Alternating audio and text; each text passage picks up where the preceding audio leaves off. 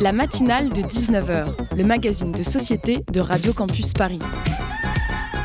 On y parle de sujets sérieux, de sujets moins sérieux, de ce qui se passe en Ile-de-France et de débats pas forcément consensuels. Tous les jours du lundi au jeudi sur le 93.9. Alors Jean-Mi, c'était comment Ibiza? C'était sympa? La plage de sable fin, les cocotiers, les discothèques, les sex and the beach, hein? Comment? Que dis-tu? Des vacances bien méritées? Eh ben non, toi t'as pas le droit. Enfin si t'as le droit, hein. mais au fin fond de la Creuse, dans une maison en briques, dans un hameau isolé, sans 4G. Rien qu'imaginer Jean-Mi se déhancher sous les trombinoscopes, bah je me sens mal. Je préfère avoir tous les variants du Covid plutôt que voir ça. C'était pour moi, Ibiza, c'était un lieu encore imaginaire, idyllique, bon, dans lequel je risquais pas de mettre les pieds avant bien longtemps, mais un lieu dépourvu de gros ringards politiciens tels que Jean-Mi. Et eh ben non, même mon fantasme d'Ibiza, il l'a réduit à néant. Super Jean-Mi. Non mais c'est vrai que ça la fout mal, quoi. Un vrai problème de crédibilité. Il annonce le nouveau protocole sanitaire pour les écoles depuis Ibiza, entre deux shots de tequila. Ah bah des shots de tequila, on en aurait bien besoin nous aussi à la radio, avec ce nouveau protocole sanitaire qu'on nous a imposé à nous aussi. Les intervenants de nouveau en distanciel, pas plus d'un certain nombre en studio. Bah comment on fait la fête du coup? Il y a même Hugo, il a l'autorisation de rester chez lui deux jours par semaine. Pour faire quoi? On sait pas. Bah c'est même pas sûr qu'il travaille vraiment celui-là. La débandade ce protocole. Alors oui, moi aussi j'aurais bien aimé aller à Ibiza. Oublier un peu ces recommandations pas bien fun. Mais quand je vois les moqueries sur Jean-Mi, ça me redonne le sourire. Bon, un peu, c'est tout, hein, je suis pas un monstre quand même. Il a même dû justifier, le pauvre Jean-Mi, devant l'Assemblée nationale hier. Même ses collègues n'étaient pas hyper, hyper détentes avec ce qui s'est passé. Ils lui en ont voulu. L'opposition demande la démission de Jean-Mi. Ça va, les gars, soyez indulgents, c'est pas sa première bêtise quand même à Jean-Mi. Quoi? Qu'entends-je? Enfin, qu'est-ce qu'on me dit dans l'oreillette? C'est pas sa première bourde. Jean-Mi, c'est un peu le Jean-Claude Duss du gouvernement. Toujours à côté de la plaque, toujours la petite phrase qui fait mouche et déclenche un énervement chez ses opposants et beaucoup de gêne et d'embarras chez ses partisans. Jean-Michel Boulet, titre Libération aujourd'hui. Pourtant, voilà, là c'est la goutte d'eau qui fait déborder le vase. Jean-Claude Duss débronzé, il avait un côté charmant, on avait envie de le soutenir, lui promettre que ça allait aller mieux. Là, on veut pas ça, on a juste envie de le secouer Jean-Mi et lui demander de réfléchir parfois. Quel symbole ça donne aux enseignants qui continuent à donner cours aux élèves alors que la moitié de l'école est vide pour cause de Covid? Quel symbole ça donne aux étudiants qui affrontent en ce moment les parcelles dans une atmosphère anxiogène de cas contacts et d'isolement? Quel symbole ça donne aux parents qui doivent parfois aller chercher leurs enfants en plein milieu de la journée car un camarade s'avère être positif? C'est une symbolique que le ministre regrette eh ben oui, Jean-Mi, c'est bien peu de le dire.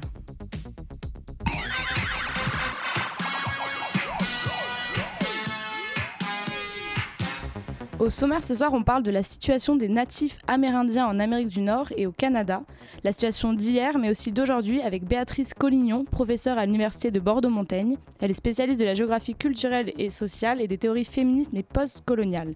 On en parle aussi avec Pascal Grégy du comité de soutien aux Indiens des Amériques, un gars bien de chez nous puisqu'il a Radio Campus aussi. Dans le Zoom de la rédaction, on reçoit le maire de Marcoussis, Olivier Thomas, une ville où quatre écoles étaient en grève la semaine dernière pour manifester contre le nouveau protocole sanitaire. Enfin, les chroniques de Lisa et de Lucas viendront sublimer cette émission. Bonne soirée à l'écoute de Radio Campus Paris. La matinale de 19h sur Radio Campus Paris. La découverte au mois de juin de plus de 750 tombes d'enfants lors de fouilles près d'un pensionnat pour autochtones géré par l'Église catholique au Canada témoigne des abus et mauvais traitements subis par des dizaines de milliers d'enfants indigènes victimes d'assimilation forcée à la culture occidentale. Cette découverte macabre n'est pas la première ces dernières années et relance le débat du traitement des autochtones et principalement des enfants à l'arrivée des colons européens.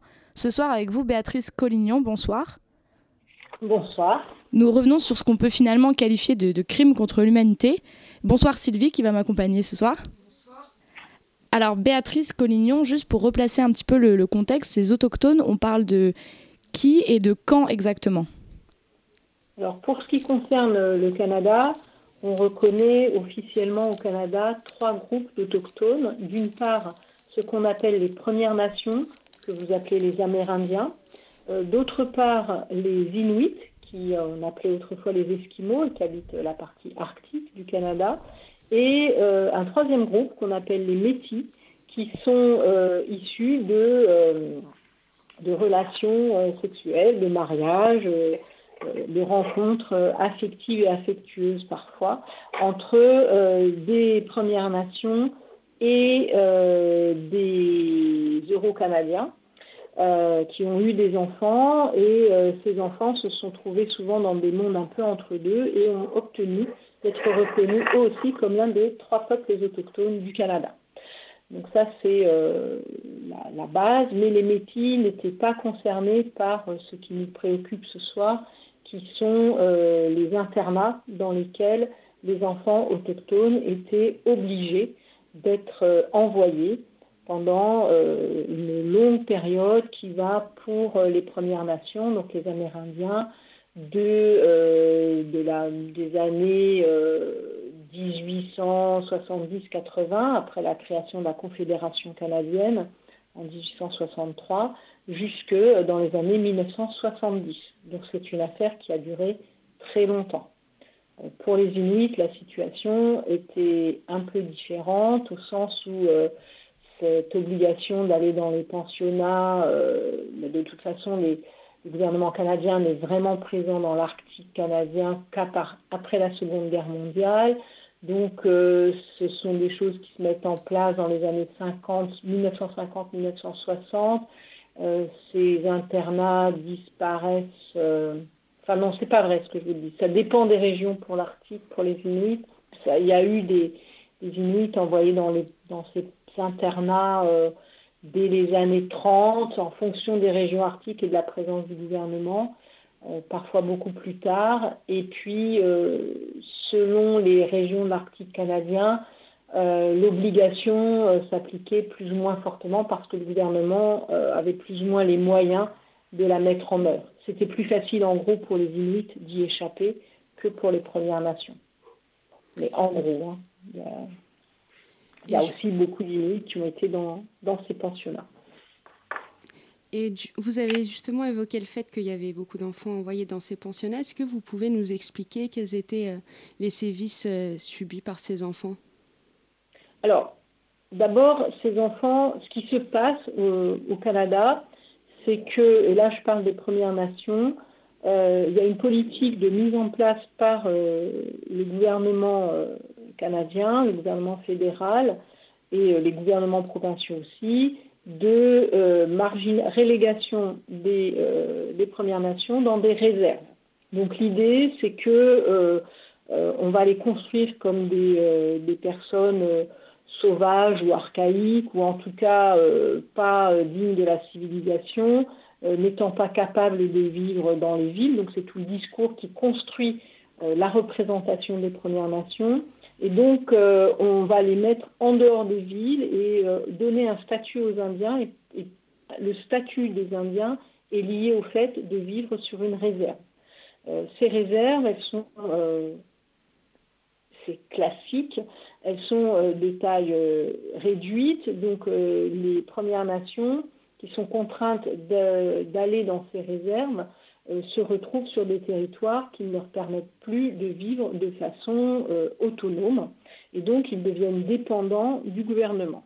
Le gouvernement, dans le même temps, décide qu'il euh, faut civiliser les, populations, les Premières Nations, et que pour cela, ce qu'il faut faire, c'est éradiquer l'Indien qui est euh, euh, en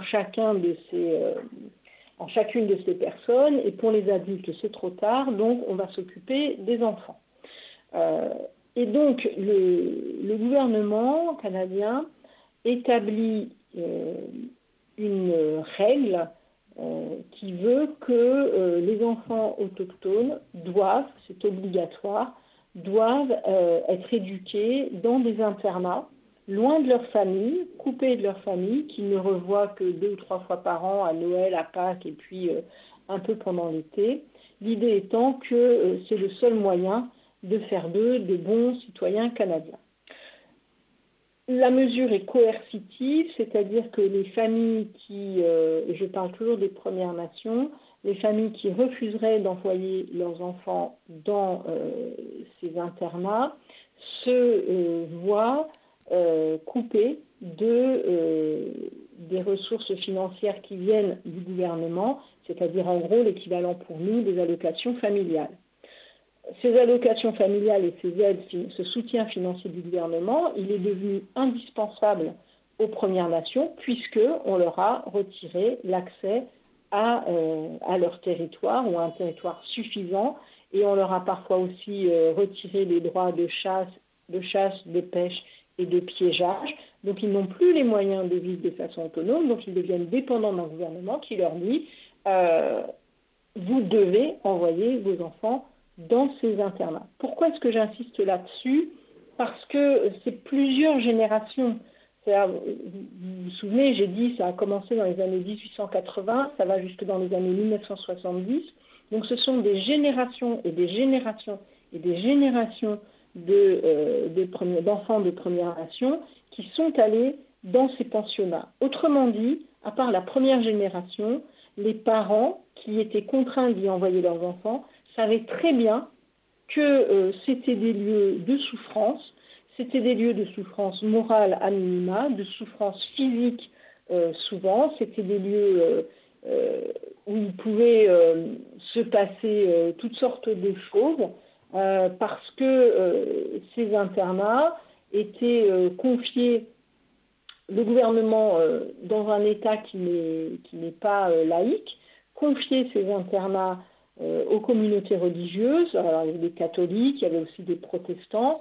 Euh, il, y avait, euh, pour les filles des sœurs, pour les garçons des, des, frères, enfin j'entends des moines et des, des, religieuses, des religieux et des religieuses, et ils échappaient complètement au contrôle de l'État qui de toute façon ne cherchait pas à contrôler, c'est-à-dire qu'ils s'en fichaient royalement de ce qui se passait dans ces internats.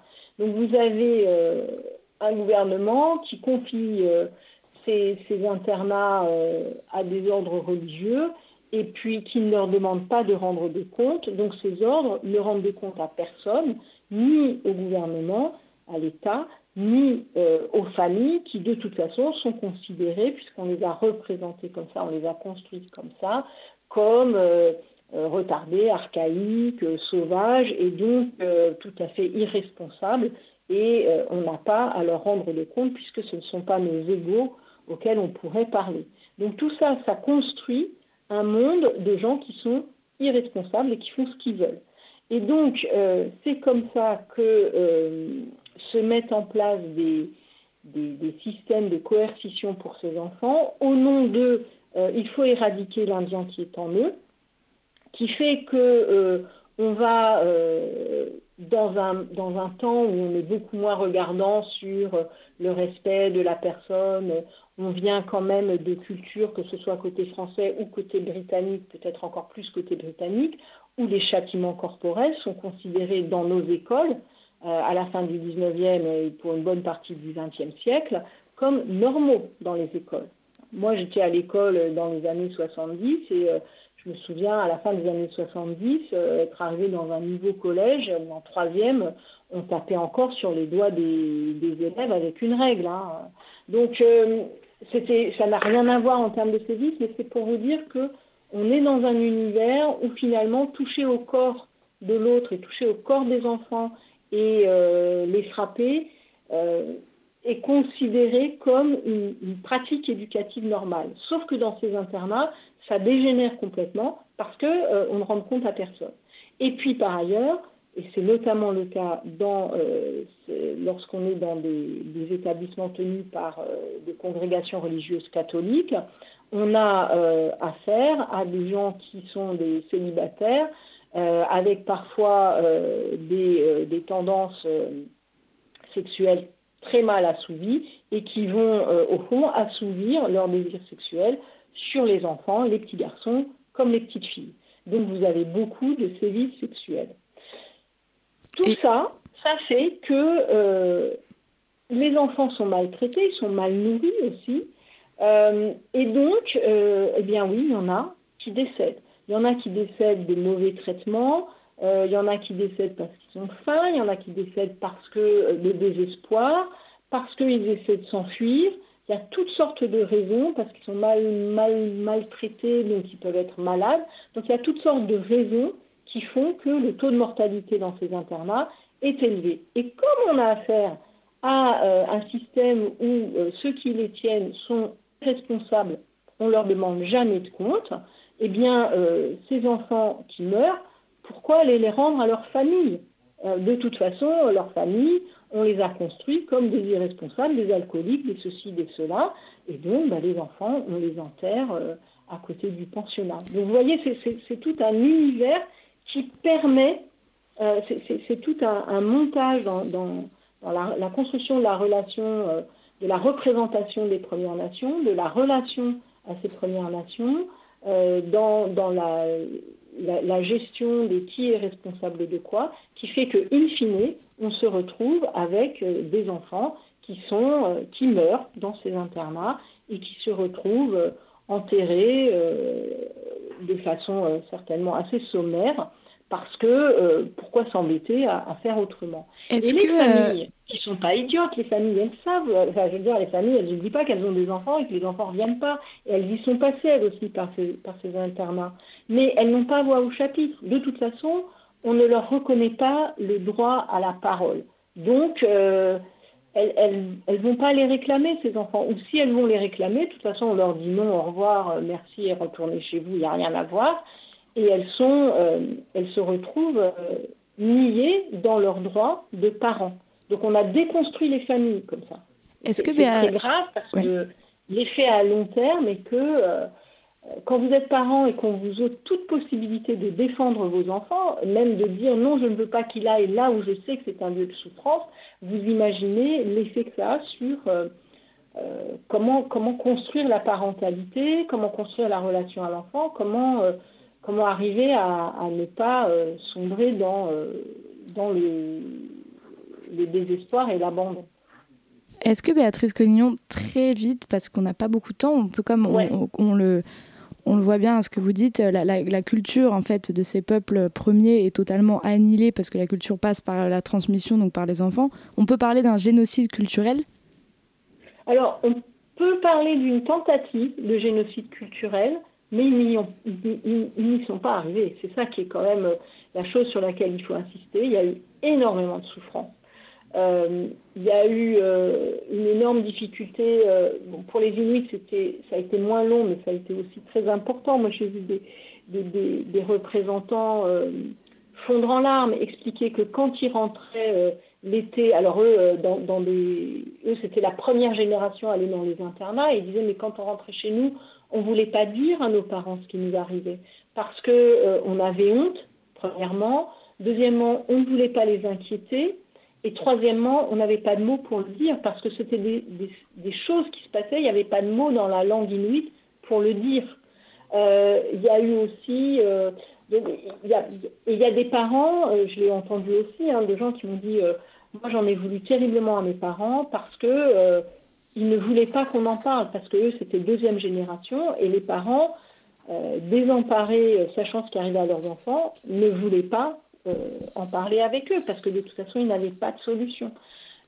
mais quand même, ben, ces gens-là, malgré tout, ils, n'ont pas la culture, il y a une tentative de génocide, mais la, la, culture des Premières Nations, des Métis, des Inuits, elle n'est pas morte, elle est vivante, elle est euh, très vivante, elle se relève, euh, elle, a demandé des comptes, elle les a obtenus. Il y a eu euh, un rapport de la Commission royale qui a été très important, il y a eu des excuses, il y a eu, des, versements de compensation, et puis avec la découverte de ces tombes, il y a à nouveau au sein de la société canadienne dans son ensemble une remise en question profonde de ce qu'on a fait et pu faire. Ça ne veut pas dire que tout va bien aujourd'hui, mais euh, ces cultures, non, ne sont pas mortes. Et euh, mm. beaucoup de choses continuent à se transmettre et c'est euh, aussi assez remarquable dans la résilience dont elles ont fait preuve. Merci beaucoup Béatrice Collignon. La dure loi de la radio nous oblige à nous arrêter maintenant. Merci à vous et nous, chers auditeurs, on continue à parler de ça après une petite pause musicale. Merci à vous. Bonne soirée.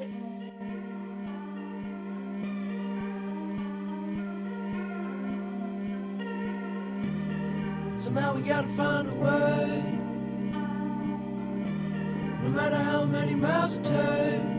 I know it feels so good right now, but it all come falling down. When the night meet the light, turn the day. Can't stop, then you won't stop. I know just how that feel. When you're on top, till the ball drop. You never seem to be so real. It feels so good right now but it all come falling down when the night made the light turn to day. Feel it a little, feel it a lot. I'm swimming a bit but deeper in thought. Keeping my head on top of my shoulders. Into some shit I'm out of the box.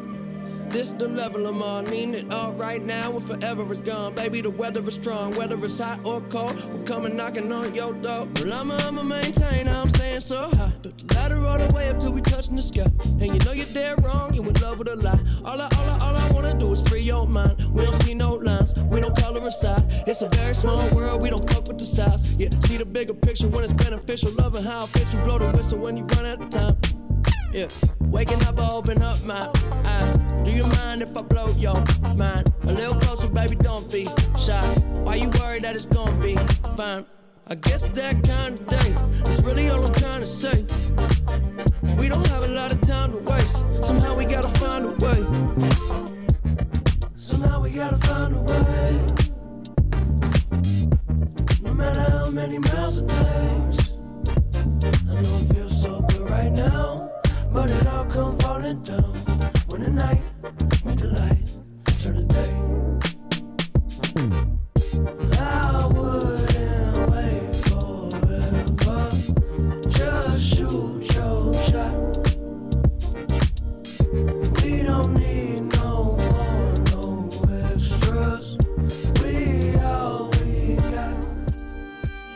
Et c'était Laters de Mac Miller. La matinale de 19h sur Radio Campus Paris. On continue à parler des, des Amérindiens en Canada et en Amérique du Nord. Et on reçoit cette fois-ci Pascal Grégis. Bonsoir. Bonsoir. Alors, vous êtes membre de l'émission Les Voix du Crépuscule sur Radio Campus Paris. Vous êtes aussi membre du comité de soutien aux Indiens des Amériques. Ce comité de soutien aux Indiens des Amériques, qu'est-ce que c'est? Alors, déjà, je vais rectifier une chose, Ah. c'est qu'il ne s'appelle pas comité de, so- de soutien aux Indiens des Amériques, c'est comité de solidarité avec les Indiens des Amériques. Et euh, c'est une distinction qui est importante parce que euh, c'est pas exactement le même acte que de, que de soutenir et d'être en solidarité. Euh, le, le comité de solidarité avec les Indiens des Amériques, c'est un comité qui a été créé en 1978 à la demande des peuples autochtones d'Amérique qui euh, venaient de rentrer aux Nations Unies. Euh, il y a eu un, premier forum euh, des Nations Unies où les peuples autochtones sont, sont venus s'exprimer en 1977 euh, pour, euh, voilà, pour faire valoir leurs droits dans les instances internationales. Et l'une de leurs demandes a été la création de comités de solidarité euh, dans les différents pays. Et, euh, et donc le CSIA fait partie de ces comités créés à cette demande. Et euh, l'un des voilà, j'insiste sur le mot solidarité. Et une chose, c'est que euh, c'est euh, être en solidarité, ça n'est pas prendre la parole à la place des, peuples autochtones eux-mêmes, euh, mais c'est euh, faire valoir leur combat et leur voix. Est-ce que vous, vous pouvez nous expliquer un petit peu brièvement quelles sont les conséquences désormais pour les Amérindiens suite à toutes ces années de violence qu'ils ont subies, enfin toutes ces décennies? Excusez-moi, il y a un mot que je n'ai pas compris. Vous m'avez demandé d'expliquer. Euh, Par exemple, au jour d'aujourd'hui, quelles sont les conséquences que subissent les Amérindiens suite à ces vagues années de, de violence? D'accord, les conséquences. Euh, alors, c'est- c'est c'est assez vaste comme question. Euh, Comment ils se, quels sont les, les, les, les- Parce que par exemple, on peut lire, et, c'est ce que disait la première euh, intervenante, Béatrice Collignon, qu'il y avait un, un- l'alcool, la drogue, qui sont des choses qui sont très présentes pour ces personnes-là, pour oublier, pour, euh, on, se- demandait ça, comment ils peuvent se sentir après ces années d'internat et de... Des, Oui. euh, euh, oui, il y il y bon, c'est effectivement euh, des, choses qui ont été beaucoup, euh, qui sont beaucoup mises en avant, qui sont euh, malheureusement réelles. Il y a aussi le, la problématique du suicide. Mhm. Euh, les suicides sont euh, parfois dans les communautés autochtones parfois dix fois plus nombreux que dans la population en, en proportion, dans, la, dans le reste de la population. Oui, bah, c'est des, années de, de négation, de de, conquête, de, maltraitance qui forcément ont des conséquences psychologiques qui sont importantes. Euh, et pas que psychologiques, parce que c'est aussi euh, des situations de dépendance. Euh, c'est-à-dire que les, peuples autochtones ont été souvent déportés, déplacés, mis dans des réserves, où ils, étaient coupés de leurs moyens de subsistance et donc euh, se retrouvaient dans, des situations de dépendance par rapport aux, États. Donc euh, il y a en fait aussi une problématique euh, de, récupération de leurs moyens économiques et, de, et de récupération des terres, entre autres. Oui, il y a une question du territoire aussi. Oui. De récupérer, voilà. récupérer leurs territoires qui ont été euh, pris et, parce que on, voulait, on voulait vous demander aussi, euh, parce que euh, donc on, le sait, ces, ces peuples indiens des, Amériques sont, ont un rapport à, la terre, un rapport à la nature qui est différent de, de, la manière dont peuvent habiter les, les, Européens qui sont arrivés du coup en, au Canada et en Amérique du Nord. Et, notamment, euh, ouais, la gestion de la nature est, différente et du coup, la, problématique du territoire est importante aussi. Oui, alors très, importante. Euh, je pense d'ailleurs que l'une des grandes différences, c'est que le concept de nature, euh, alors je ne suis pas anthropologue hein, et donc je ne peux pas forcément assurer qu'il n'existe pour aucun peuple originaire d'Amérique du Nord, mais c'est quand même un concept plutôt européen, le concept de nature, quelque chose qui serait séparé de, de la vie humaine, alors que euh, pour euh, beaucoup de ces peuples, c'est euh, l'humain fait partie de la nature aussi, donc le mot de nature n'existe pas vraiment en tant que tel. oui, bien sûr, la problématique de la Terre, c'est une problématique très importante pour les, pour les peuples autochtones, c'est vrai qu'il est souvent, on met beaucoup en avant euh, les déclins linguistiques, euh, les, euh, ben là on parlait des, conséquences psychologiques, les suicides, l'alcool, etc. Mais la question de la terre, la question foncière est, en fait une question quelque part beaucoup plus épineuse parce que là on est sur des questions dure, c'est-à-dire euh, de, récupération des territoires, d'utilisation des territoires. Euh, on voit aujourd'hui, par exemple, que euh, les territoires autochtones sont souvent visés par des projets d'infrastructures hmm. dont les peuples ne veulent pas forcément, comme par exemple les oléoducs qui passent à proximité des, réserves pour transporter le pétrole. C'est des choses contre lesquelles se battent, par exemple, le mouvement Idle No More, qui est un. Vous. Je sais pas si. Oui, vous connaissez sans doute. Idle No More, oui. Idle no More. Qui, euh, qui, est un mouvement qui a démarré en 2012 euh, contre une loi, euh, contre un projet de loi au Canada, qui, donc une loi omnibus, c'est-à-dire une loi qui touchait un peu à tous les aspects de la, la juridiction. Et dans cette loi, il y avait des dispositions pour affaiblir les lois environnementale et donc euh, affaiblir les protections juridiques sur les rivières, les lacs, etc.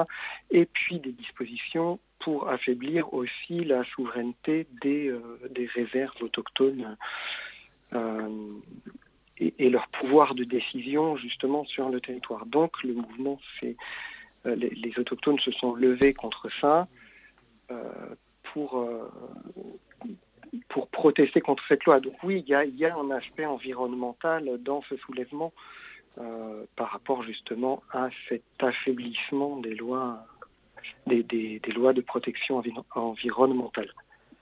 Et est-ce que la nomination de la gouverneure euh, générale du Canada, Marie Simon, comme, suffit euh, comme symbole pour réconcilier les peuples autochtones et les Canadiens, selon vous? Je, je, Là, je suis vraiment pas compétent pour vous répondre sur cette question précise. Parce que vous, selon vous, une, une réconciliation serait, parce qu'on l'a vu, donc il y a eu des excuses qui ont été prononcées de la part des gouvernements, il y a peut-être des, des, décisions politiques qui sont prises. Peut-être vous, vous, pouvez nous en dire plus, des décisions politiques qui ont pu être prises si vous...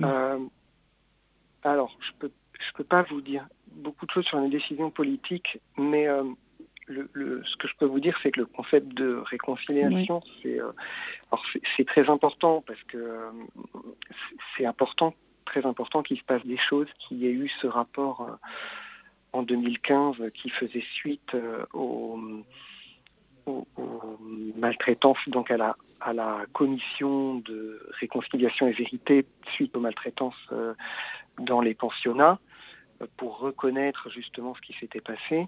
Maintenant, le concept de réconciliation, il reste fragile. Euh, ça ne fait pas forcément complètement l'unanimité euh, chez les peuples autochtones parce que bon, une réconciliation, mais sur quelle base euh, et, demander réparation peut-être de, de, comment demander réparation Oui, ouais, mais par exemple, le, enfin, le, le, le processus de réconciliation a été mis un peu à mal euh, il y a euh, donc un an et demi, deux ans, quand euh,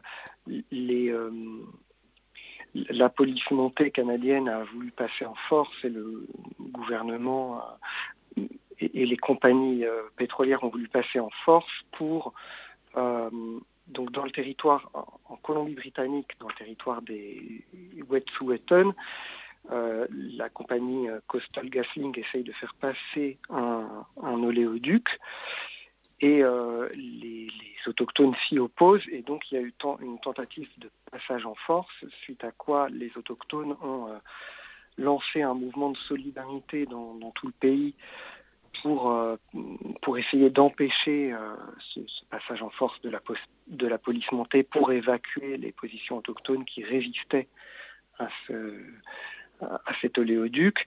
Euh, et, voilà, il y a eu le hashtag euh, Reconciliation is dead, donc la réconciliation est morte, qui était une façon de dire mais comment vous voulez parler de réconciliation si vous ne respectez pas nos territoires? Donc, euh, je, bon, je réponds peut-être un peu à côté de votre question, mais pour dire que tout ça, c'est des choses très complexes et sur des bases qui sont toujours un peu fragiles euh, et qui demandent beaucoup de, de, bonne volonté euh, aussi de la part du gouvernement canadien. Et euh, pour finir, donc, est-ce que vous pouvez nous expliquer un peu comment, quelle, quelle est la place de la culture amérindienne dans le pays et notamment quelle place occupe leur langue dans, ce, dans le pays?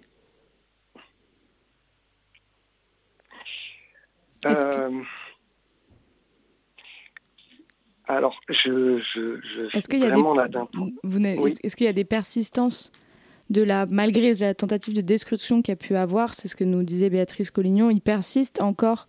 La, la culture amérindienne n'est pas morte, notamment, et les, les, Non, tout à fait. Il y a, il y a les, les, communautés essayent de, euh, de se réapproprier leur culture. Euh, bon, il y a un grand mouvement en Amérique du Nord de, réappropriation culturelle qui a commencé dans les années 60, euh, plutôt aux États-Unis, euh, notamment avec l'American Indian Movement. Et c'était un peu en, parallèle des mouvements aussi, des, mouvements civils noirs, hein, avec Martin Luther King, les Black Panthers, etc. Euh, et, donc la, réappropriation de la langue, par exemple, ça en fait partie. Donc euh, oui, les communautés sont, actives pour essayer de se réapproprier leur, culture. Il y a aussi des projets universitaires euh, qui peuvent aller dans ce sens, des, des, linguistes qui vont travailler avec les communautés, par exemple. Merci beaucoup. Merci, merci Pascal Grégis d'avoir été avec nous. Je rappelle, vous êtes membre du comité de solidarité et non pas de soutien aux Indiens des Amériques. Merci.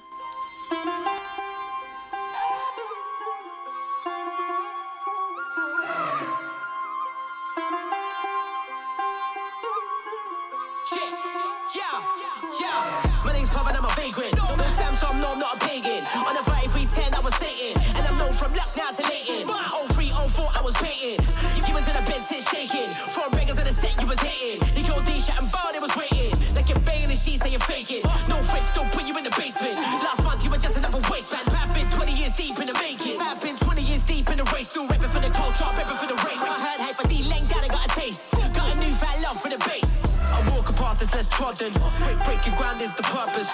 Traditional or straight modern. We could all end up in the furnace. Top 20 and top at the bottom. Up to us to touch surface. Truth this will soon be forgotten. Like the idols we've learned to worship.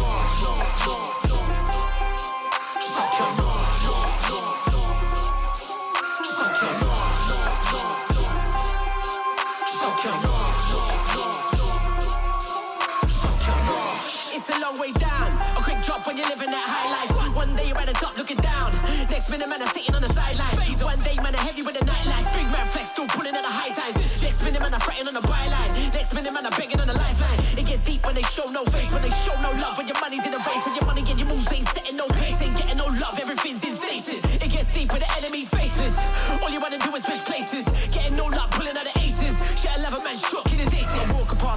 less. Breaking ground is the purpose.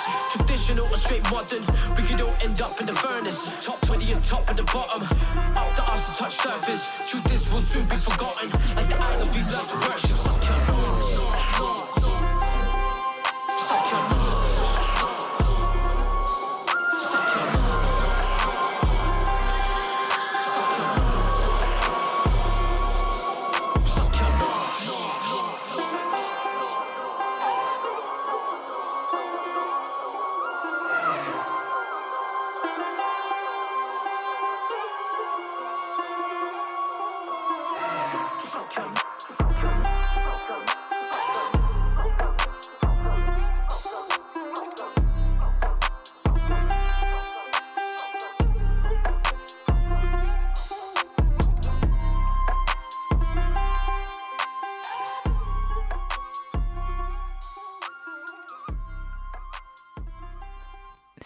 C'était Stasis de Pavan, Pavon, je ne sais pas. La matinale de 19h. Et on se retrouve tout de suite avec la chronique de Lisa. Lisa, tu vas nous parler d'une étude de l'INSERM qui t'a fait réfléchir à ton rapport à l'extériorité. Tout à fait. L'Institut national de la santé et de la recherche a publié une- hier une étude qui nous apprend qu'on s'empoisonne plus aux particules fines quand on se déplace à vélo que quand on est dans une voiture. La concentration de particules est plus élevée dans un véhicule, mais lorsqu'on est actif sur son vélo ou même à pied, on ventile plus, donc on inhale plus de carbone. Super L'air est tellement pollué à Paris que tu ne te départis plus du petit grattement à la gorge bien sympa là. En été, ce même air devient si chaud qu'il devient souvent impossible de travailler à l'extérieur. Une étude des Environmental Research Letters estime à 650 milliards le nombre d'heures de travail perdues annuellement en raison de températures trop élevées. Un jour, je suis sortie de mon appartement et je me suis demandé ce que je faisais dans cet extérieur-là, à inhaler du pot d'échappement surchauffé à longueur de journée. Ce sentiment de vouloir rentrer chez soi dès qu'on met le bout du nez dehors fait partie d'un phénomène bien plus général. La domestication du travail, de l'école et même des loisirs a été sacrément accentuée avec les confinements successifs des deux dernières années. On a moins de tolérance envers les nuisances du dehors. On est aussi moins enclin à rencontrer une extériorité des idées, tellement nos réseaux nous ont enfermés dans des boucles infernales de certitude absolue. Attention, hein, je suis bien d'accord que c'est compliqué de discuter avec ton cousin néo-nazi, mais les débats constructifs valent la peine d'être menés. Bref, tout ça pour dire qu'un jour, l'air me paraissait insupportable. Beaucoup trop de gens, de pollution et de bruit. Les nouvelles sur la matérialité même de l'extérieur, qu'il s'agisse de la qualité de l'air, de sa température pendant les mois d'été, de sa concentration en virus, nous donnent de plus en plus de raisons de vouloir rester chez nous. L'air me paraît inaudible aussi, parfois. Il m'arrive tôt le matin d'entendre quelques oiseaux qui transpercent le vacarme des voitures. Alors je m'arrête et j'écoute cette mélodie si impromptue dans mon quotidien d'urbaine. Le reste du temps, mes oreilles restent dans le brouhaha sans forme des moteurs et des klaxons. J'ai peur un jour de ne plus entendre les oiseaux, de ne plus respirer d'air vraiment frais et sain, celui du haut de la montagne où l'absence de particules fines permet au chant des oiseaux de se réverbérer librement. Alors, comment est-ce qu'on pourrait créer un extérieur désirable? Comment rendre l'air au chant des oiseaux? On pourrait citer tout un tas d'initiatives municipales qui chassent les voitures des centres-villes, mettent en place des jardins partagés, œuvrent à la végétalisation de la ville ou repensent des mobilités plus lentes en créant des promenades urbaines qui donnent de la place au bruit des pas des piétons et des discussions interindividuelles.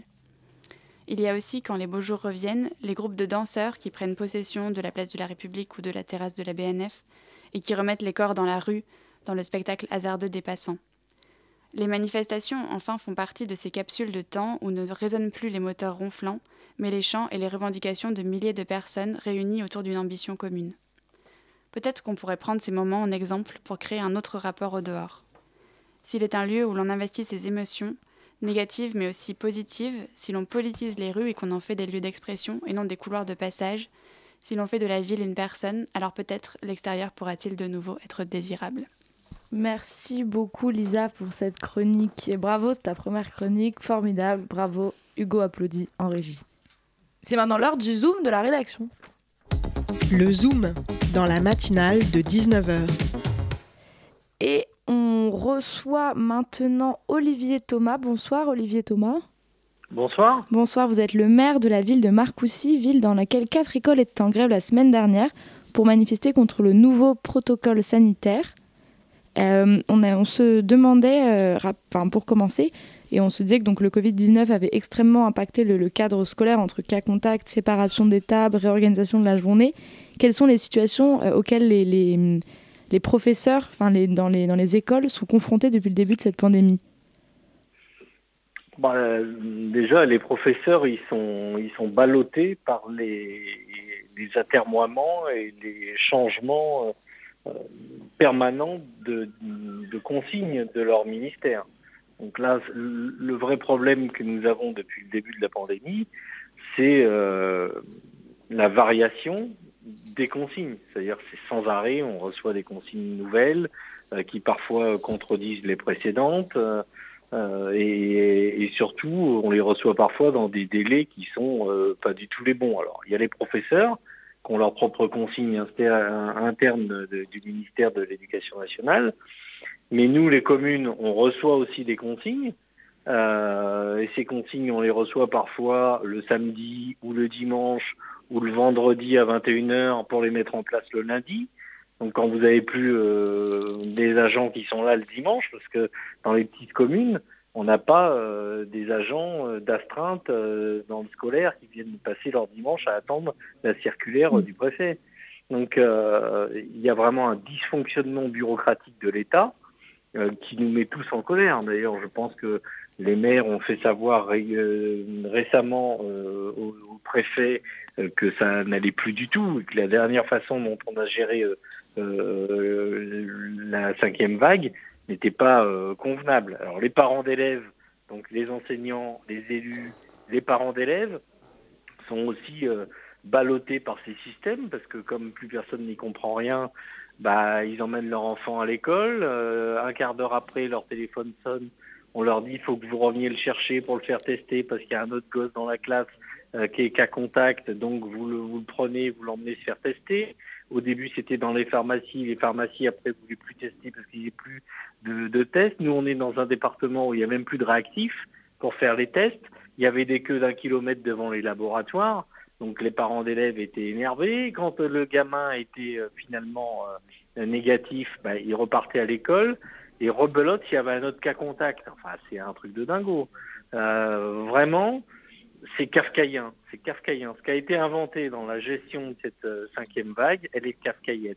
Bon, c'est comme ça. Mais moi, ce que je n'arrive pas à comprendre, c'est qu'au début de la pandémie, euh, on a été tous surpris.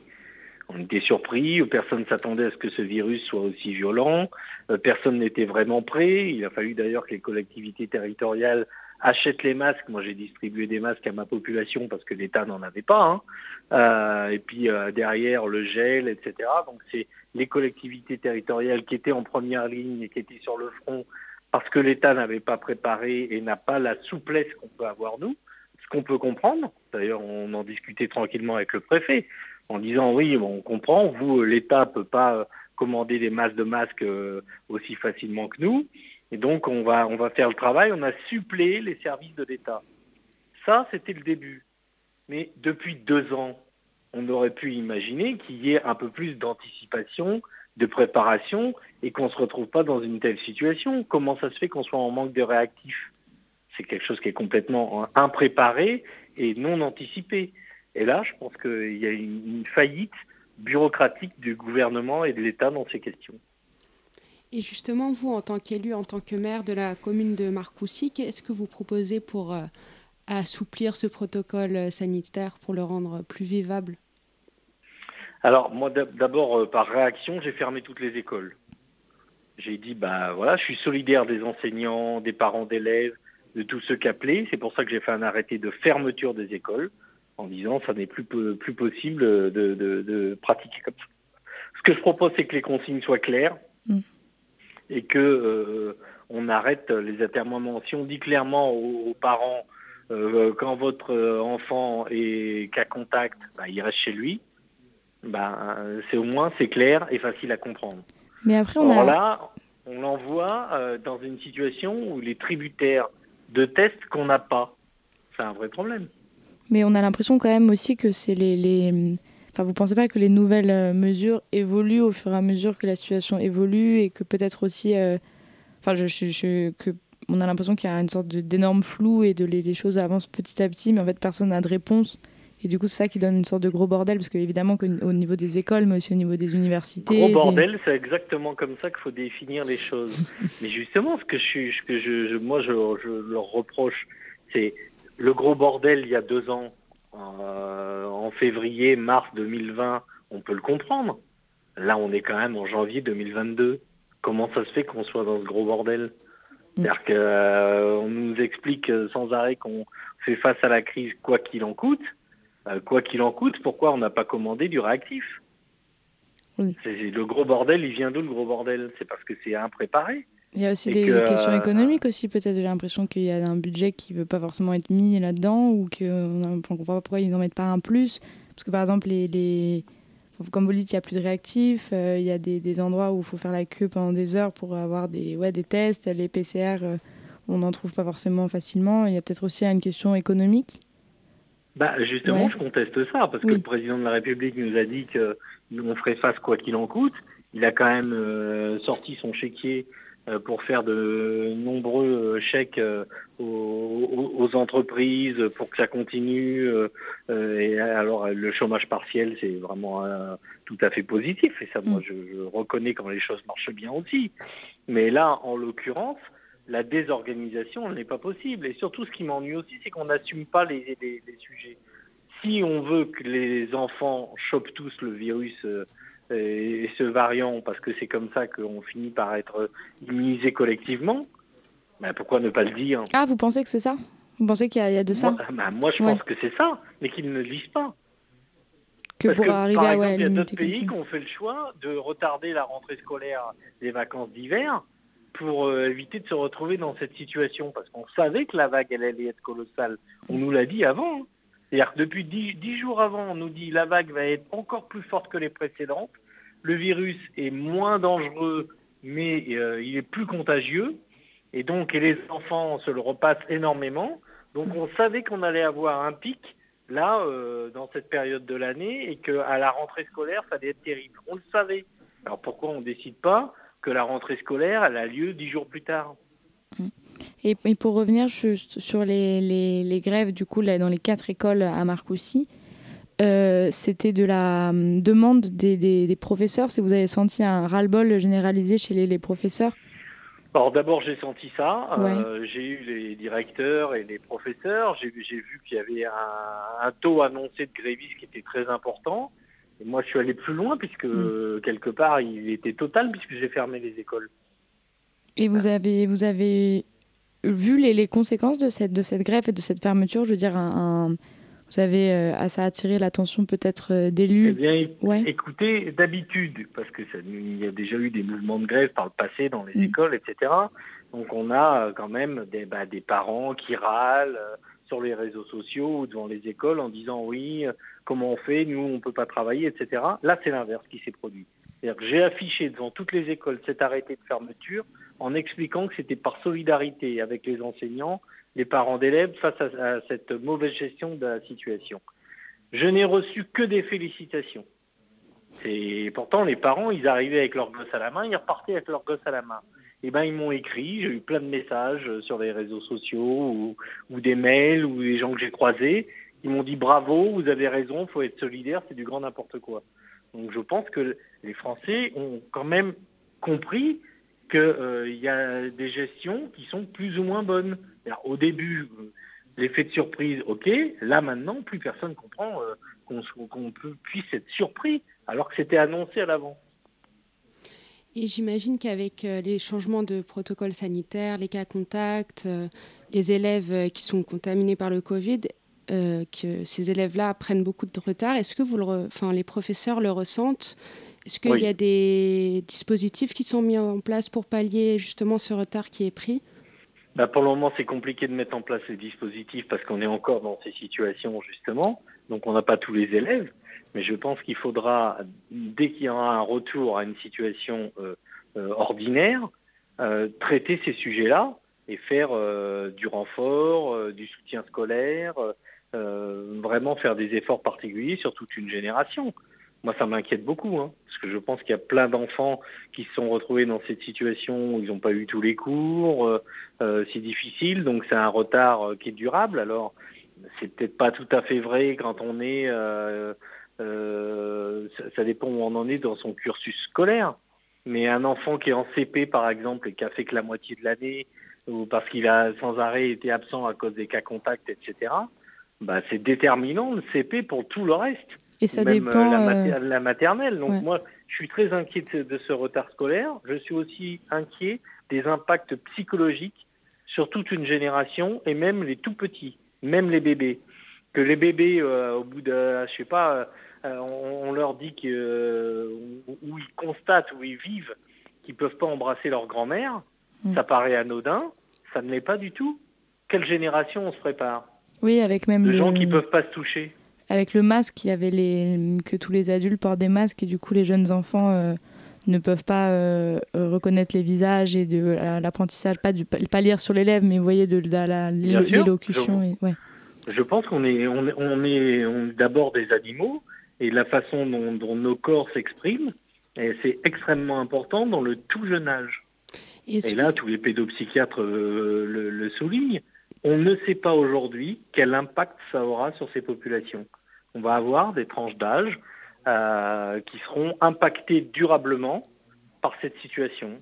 Comment on va peut-être qu'au lieu de constater dans 20 ans ce que ça donne comme dégâts psychologiques, euh, peut-être qu'on pourrait commencer à travailler dès maintenant sur cette sortie de crise, comment quel outil on met en place pour faire en sorte d'accompagner. Euh, probablement qu'il faudra un surplus euh, d'éducation, d'instruction, d'un point de vue euh, scolarité, mais j'ai envie de vous dire aussi un surplus d'affection pour tous ceux, euh, pour tous les, enfants qui sont nés dans un système où on ne sait plus si on doit se toucher, même les adultes. comment on va faire pour se réembrasser? Comment on va faire pour se, resserrer la main? Les gens, ils, ils se checkent même plus. On se cogne du coude ou pas, on se dit bonjour. Il y a une sorte de gêne qui s'installe. Ça aussi, c'est un phénomène qu'aujourd'hui on ne sait pas étudier, mais probablement des sociologues se pencheront là-dessus pour voir qu'est-ce que ça signifie dans notre société. Merci beaucoup, Olivier Thomas, d'avoir été avec nous. Et, avec plaisir. Merci à vous. Et la matinale de 19h et on se retrouve pour terminer cette émission avec Lucas Richard. Tu vas nous parler de Watchmen, le fameux comics de super-héros d'Alan Moore. En effet, aujourd'hui, on va parler de Watchmen parce que c'est revenu dans l'actualité récemment parce que j'ai décidé d'en parler en fait. Watchmen, c'est un comics qui parle de la fabrication d'une montre à gousset. C'est faux. Évidemment, c'était juste pour capter votre attention. Faut faire gaffe à ce que vous entendez dans les médias. C'est pour ça, une fois de temps en temps, je dis de la merde pour garder le public éveillé. Il faut faire attention tout le temps. Bref, Watchmen, c'est quoi? Watchmen, c'est un comics écrit par Alan Moore et dessiné par Dave Gibbons. Ça raconte l'histoire d'un mec qu'on appelle le comédien parce que c'est un intermittent du spectacle, donc il va pointer ses heures au Pôle emploi et fait partie des groupes Facebook pour les annonces de casting. Et bref, ça commence avec le comédien qui regarde la télé. C'est le pire résumé, je vous le vends très mal. Ouais, parce que là, j'ai du mal à saisir euh, le côté si passionnant de cette bande dessinée. Alors, Watchmen, c'est super intéressant parce qu'il n'y a pas de manichéisme. Le manichéisme, c'est quand tu te mets du vernis mais que t'es un homme, c'est le terme technique, c'est comme capillotracté. Non, sinon, il n'y a pas de bien et de mal. Le méchant, il fait le mal dans le but de sauver le monde. Leur équivalent de Superman, il se détourne de l'humanité. Le comédien, c'est un violeur raciste. Et le personnage qu'on suit tout au long de l'histoire, Rorschach, il est complètement fou et c'est un fasciste qui fait aucune concession. C'est une sorte de récit racontant comment on vivrait si on avait des super-héros en vrai. En plus, l'univers est super riche alors que c'est juste un comics en 12 issues. Et il y a le docteur Manhattan qui est le Superman de ce monde-là, sauf qu'il est tout nu. Et il est tellement omnipotent qu'il va se détourner de l'humanité parce qu'il va pas comprendre l'intérêt de sauver euh, cette race. C'est une œuvre qui nous questionne sur notre perception, du temps, de la société, de la nature humaine, de la folie, en nous montrant des personnages extrêmement bien écrits, avec des dessins magnifiques permettant de bien plonger dans l'univers, des symboles récurrents comme le smiley ensanglanté ou les horloges, et le rapport au temps. Enfin, en vrai, faites-moi confiance, c'est cool. Mais alors bien que Watchmen, c'est une histoire établie comme étant fermée, Watchmen a une énorme place dans la culture populaire. En effet, car cette, cette œuvre est énormément utilisée de par son succès, que ce soit en comics, ou DC Comics a lancé la série Before Watchmen qui raconte ce qui se passe après la série. C'est faux. Before, ça veut dire avant. C'était une feinte. Il faut suivre.